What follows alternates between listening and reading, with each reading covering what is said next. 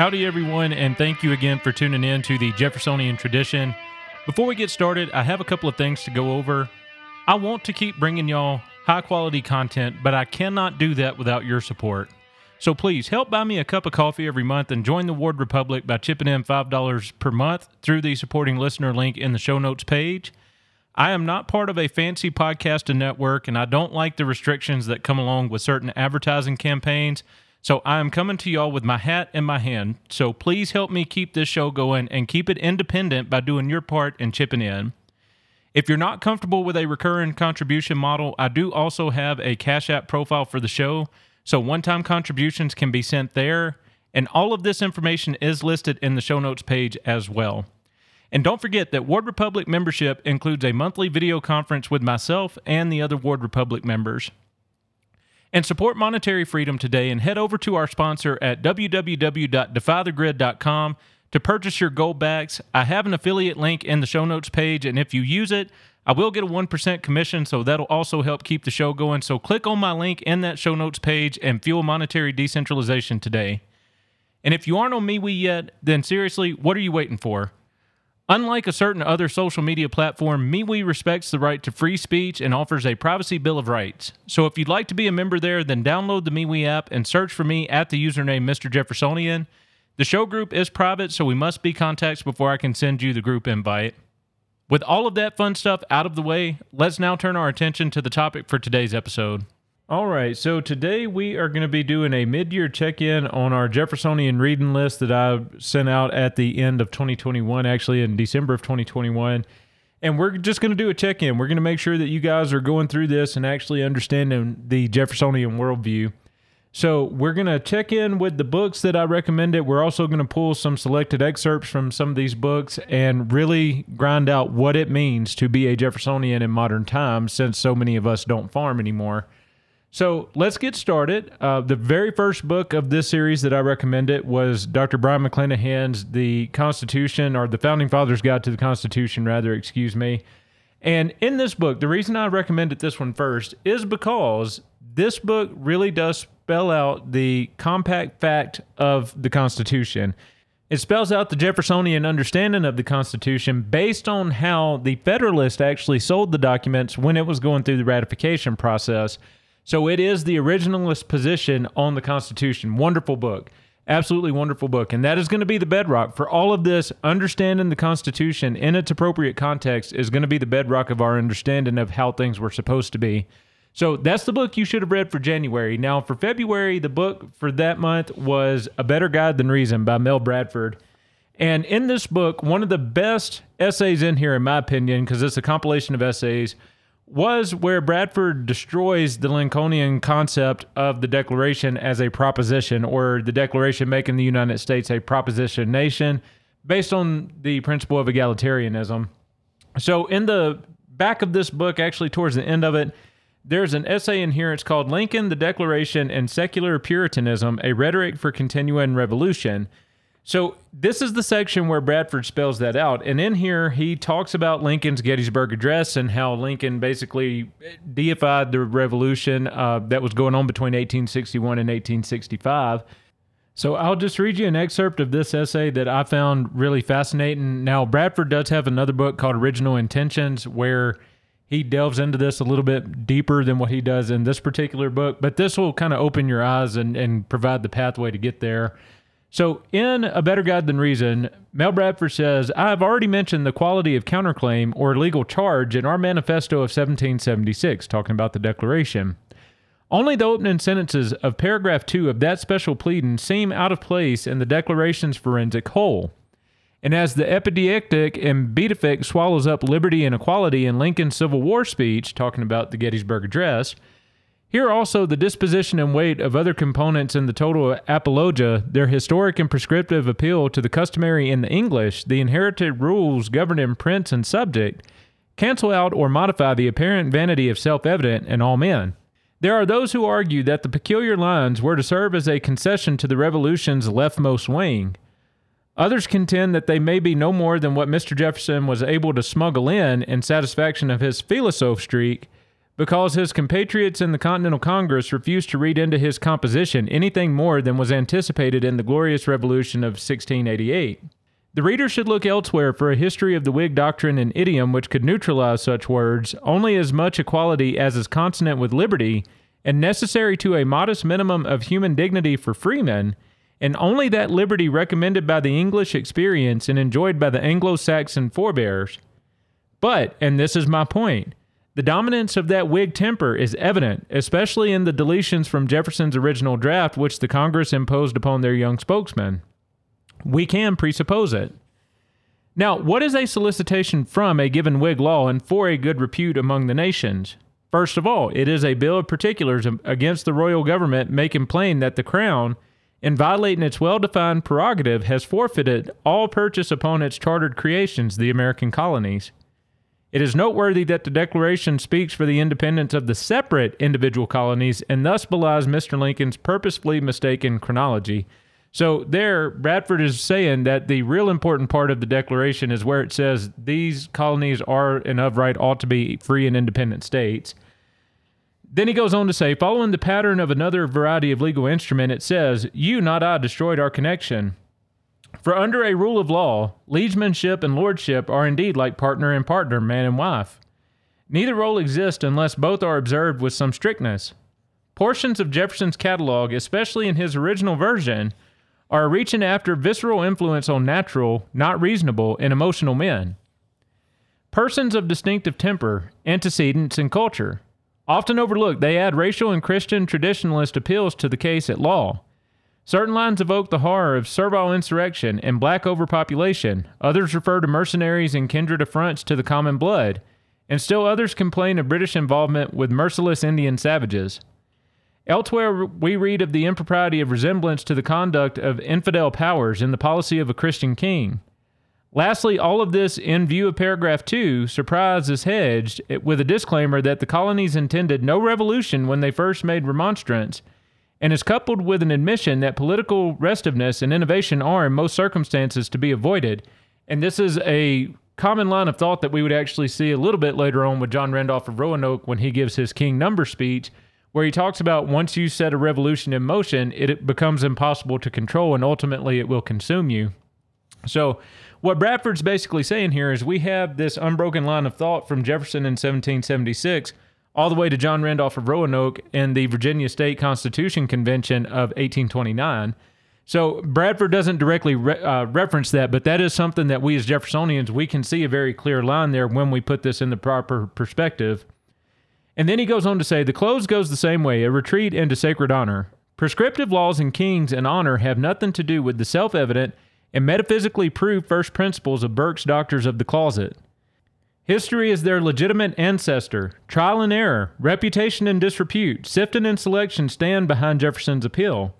And that is where I'm going to cut off the excerpt here, but that is the part that I really wanted to get to. So, the Jeffersonian tradition, again, relies on over a thousand years of lived human experience under the British system. It does also reach back to the Roman system before that, and even the Greeks before the Romans. So the Jeffersonian tradition was a bedrock of liberty based on thousands of years of human experience, trial and error, very hard won progress. That's how we got to where we were. That's why you have in the 19th century and the late 18th century some of the best statesmen that could ever be produced in the entire world, in my opinion. You have these people who are looking at all the experience that was recorded in history, and they're saying, okay, these are some of the things that worked really well. These are some of the things that did not work well at all. And these are some of the things that were just outright bad. And they were trying to sift through the bad to get rid of the bad and keep the good. Now, unfortunately, we did not live up to the mantle as the years would wear on, but that is what the Jeffersonian tradition draws upon is over a thousand years of experience that other people went through before us. We recognize, yes, humankind is there is a continuity there. And then the book for the month of March is Union and Liberty, which is a compilation of some of John C. Calhoun's most impactful speeches and or essays. Originally, I suggested that if you didn't want to read this whole thing, that you just read his disquisition and the discourse on government and the Constitution. I'm going to amend that and say that in addition to those two, you also really need to read the Fort Hill Address, which is included in this compilation work. So I'm going to read to you the excerpt about the Fort Hill Address, which was given on July 26, 1831. So it says by 1831, Calhoun's role in the exposition and protest had become a matter of common knowledge. That's where he basically recommended that South Carolina nullify the tariff bill. As Calhoun himself notes in his introductory remarks to the editor of the Pendleton Messenger, his official role as president of the Senate had afforded him no opportunity to express his own position on the matter of the proper relation between the states and the general government. Calhoun, clarifying his own position, declares, quote, Stripped of all its covering, the naked question is whether ours is a federal or a consolidated government, a constitutional or absolute one, a government resting ultimately on the solid basis of the sovereignty of the states, or on the unrestrained will of a majority, a form of government as in all other unlimited ones in which injustice, violence, and force must ultimately prevail, end quote. Calhoun leaves no doubt that an improper answer to the question will mean nothing less than the total destruction of liberty. While the Fort Hill Address is a forceful articulation of the states' rights position on the federal state question, its endorsement of the natural right of interposition is much more guarded. Calhoun's sense of propriety as Vice President of the United States, as well as his hope of forging a new national coalition, prevented a more radical sentiment or statement. Calhoun himself admits the cautious nature of his remarks when he notes in his letter to General Hamilton in August 1832 that his initial discussion in the Fort Hill Address fell far short of exhausting the subject. Still, the Fort Hill Address remains a critical document in American history, for it is Mr. Calhoun's first public effort to generalize the controversy between South Carolina and the federal government. So, with some context about what the Fort Hill Address was intended to address, Let's now look and see some of the things that Calhoun actually said in here. So he says the great and leading principle is that the general government emanated from the people of the several states, forming distinct political communities and acting in their separate and sovereign capacity, and not from all of the people forming one aggregate political community. That the Constitution of the United States is, in fact, a compact to which each state is a party in the character already described, in that the several states or parties have a right to judge of its infractions, and in case of a deliberate, palpable, and dangerous exercise of power not delegated, they have the right, in the last resort, to use the language of the Virginia resolutions, quote, to interpose for arresting the progress of the evil and for maintaining within their respective limits the authorities, rights, and liberties appertaining to them, end quote. And so, right there, Calhoun is given a very brief and succinct definition of the compact fact of the Union that the states created the general government, and the general government is nothing more than an agent of the states, while the states themselves reserve the right to determine when the general government or their common agent has overstepped its boundary. So, very strong point that Calhoun makes there. Again, this is right off the bat within the address. And then he goes on too to talk about a tyranny of the majority, especially when you start applying that to the federal government and you start trying to do everything from the top down.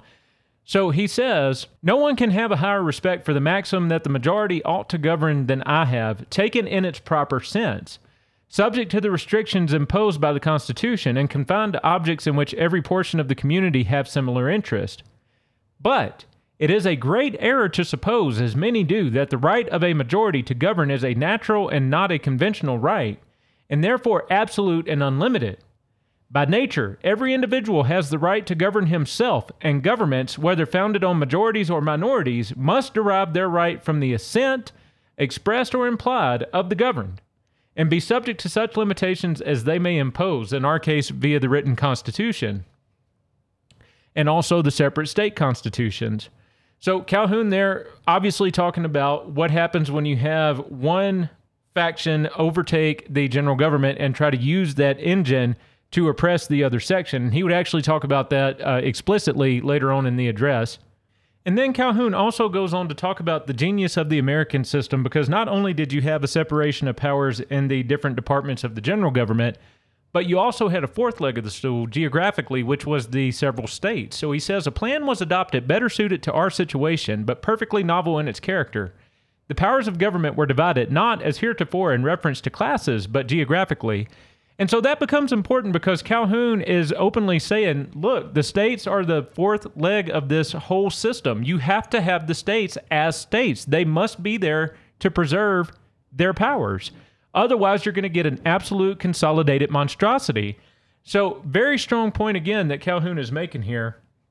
And then when it comes to having the right to determine infractions on the part of the states and making sure that the states have the power to defend their preserved rights, He has this to say So essential is the principle that to withhold the right from either, where the sovereign power is divided, is in fact to annul the division itself, and to consolidate in the one left in the exclusive possession of the right all powers of government. For it is not possible to distinguish practically between a government having all power and one having the right to take what powers it pleases. So, what he's saying by that is look, if we take this ability away from either set of government, if we take it away from the federal government or if we take it away from any of the state governments, then it's going to reside exclusively in the one and destroy the other.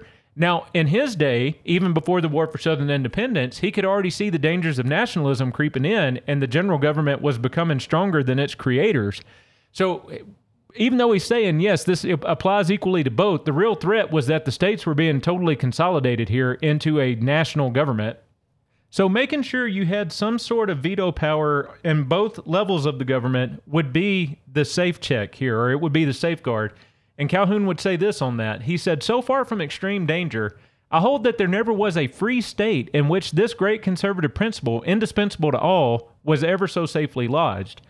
And so again, he's talking about how necessary it was that you would give the states this sort of power to let them actually defend themselves, give some teeth to the 10th Amendment, we could say.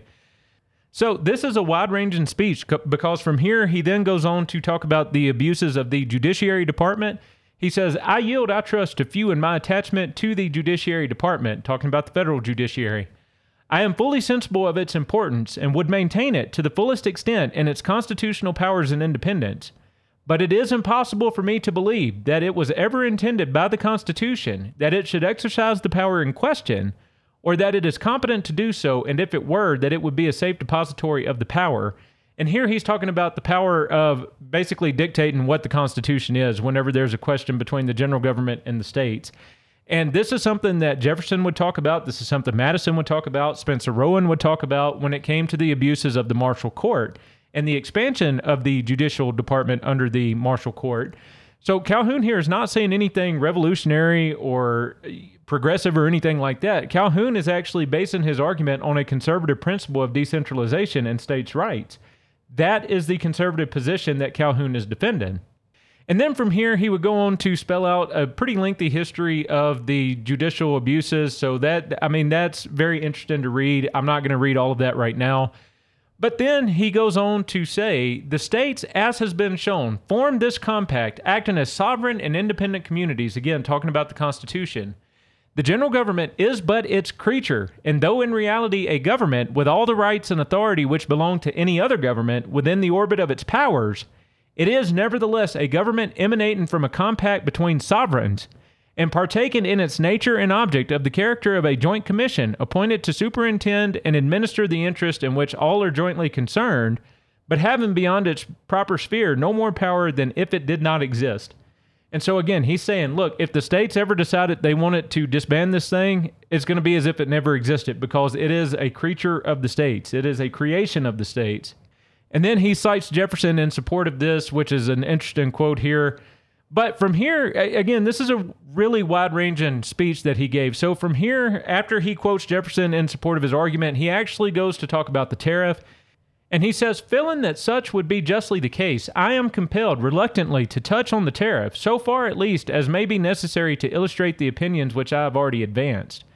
And from here, he talks about how one section, being the southern section, wanted light tariffs, light taxes, and economy and government, whereas the other section, mainly the Northeast and the manufacturing states, wanted to use the general government via the tariff to abuse the South, take all of the fruits of the South's labor, and reappropriate them to northern projects and northern pet industries and Calhoun very succinctly sums up what was a burgeoning sectional crisis, at least at this point in time. Again, this is 1831.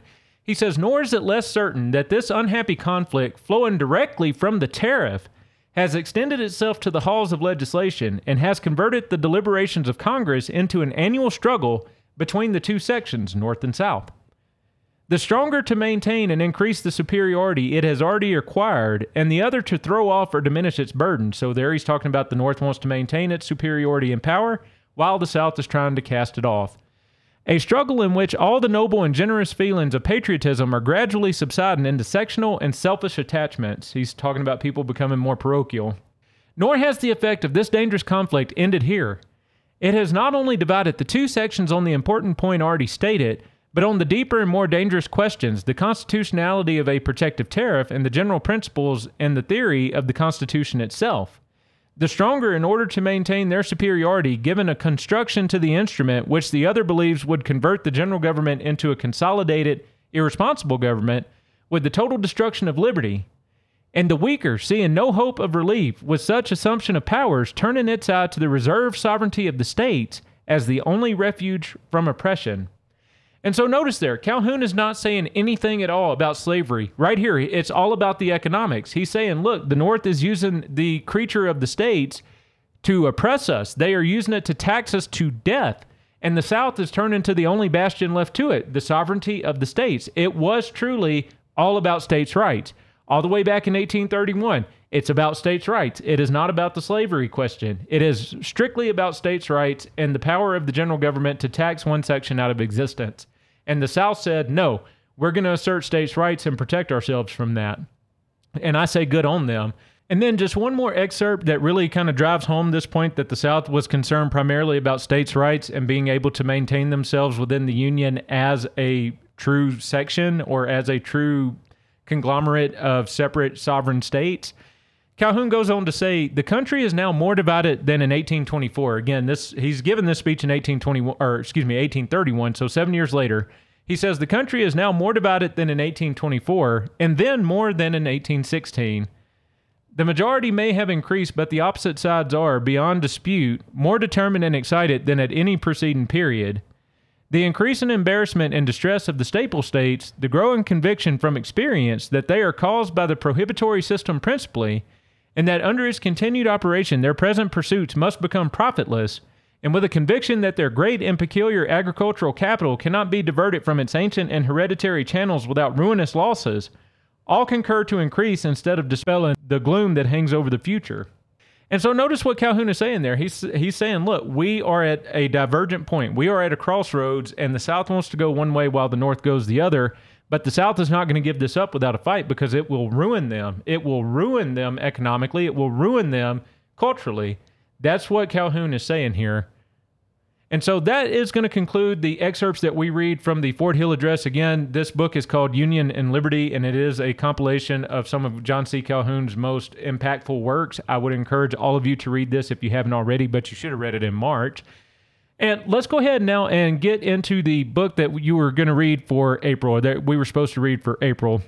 And this book is Tom Woods' book, Nullification. And Tom in this book definitely draws on a lot of early American history documents. You got the Suffolk Resolves mentioned in there, the South Carolina nullification crisis is mentioned in there. So, outstanding resource on all the different times that nullification has been used in American history, and every time it's been tried, it has worked. And Tom also gets into the Fort Hill Address by John C. Calhoun. So, if you want his commentary on there, great book to read. And then the next book for so for May is I'll Take My Stand. And this is going to be your introduction to the Southern agrarians. So this book was written in 1930. And again, the agrarians at this point are saying, look, this industrial system really is not working. You've already had the Great Depression getting started. And they're saying, we don't like the consolidation of industry. We don't like the system that has been wrought upon us over the last 70 years since the end of the War for Southern Independence and they're t- they're trying to detail a way out of it. Now, this book is more so dedicated to just kind of pointing out some of the flaws in the industrialist system. Their next book and our book for June is going to be Who Owns America: A New Declaration of Independence, also by the Southern Agrarians. And Who Owns America was written really as a pragmatic follow up. So they're saying, okay, look, and I'll take my stand. We pointed out the problems. Now we're going to give you the solutions. So this is a really good book again, I've said this multiple times on this show. This book really did change my outlook pretty much completely on how I viewed the current economy and how I viewed my relationship with libertarianism because there are a lot of things that are bad. Even if it's truly private consolidation, we should never cheer consolidation, even if it's public or private. So, very good book because they talk about what it's going to take to really assert independence again and what it's going to take to have a yeoman citizenry that can stand on its own two feet again. And guess what? You can't really get that when everybody depends on somebody else for their wages. However, if you have people who are willing to return to the land and really give up certain things, certain trinkets to maintain their independence, then you can make some progress. And that's really kind of the focus of this book, but they get into some more of the nitty gritty as far as the problem of consolidation in the private economy. So, outstanding book there. And that will wrap us up. I do apologize for the brief episode today. I've been running around like a chicken with my head cut off this week with baby appointments and schoolwork and all such as that. But thank y'all again for your time and for tuning in. Please remember, we are expecting Little Miss Jeffersonian to come kicking and screaming into the world later this year. So if y'all want to help us out with any of the expenses we expect with her, I have a link for a registry in the show notes page. Or if you would like, please consider becoming a contributing member so we can defray some of the diaper expenses. I call it helping me establish my diaper fund. And don't forget to help fuel the Jeffersonian Revolution by using the link in the show notes page to purchase your goldbacks today. And all right, with another episode in the books, thank you again for tuning in, and I will talk to y'all next time.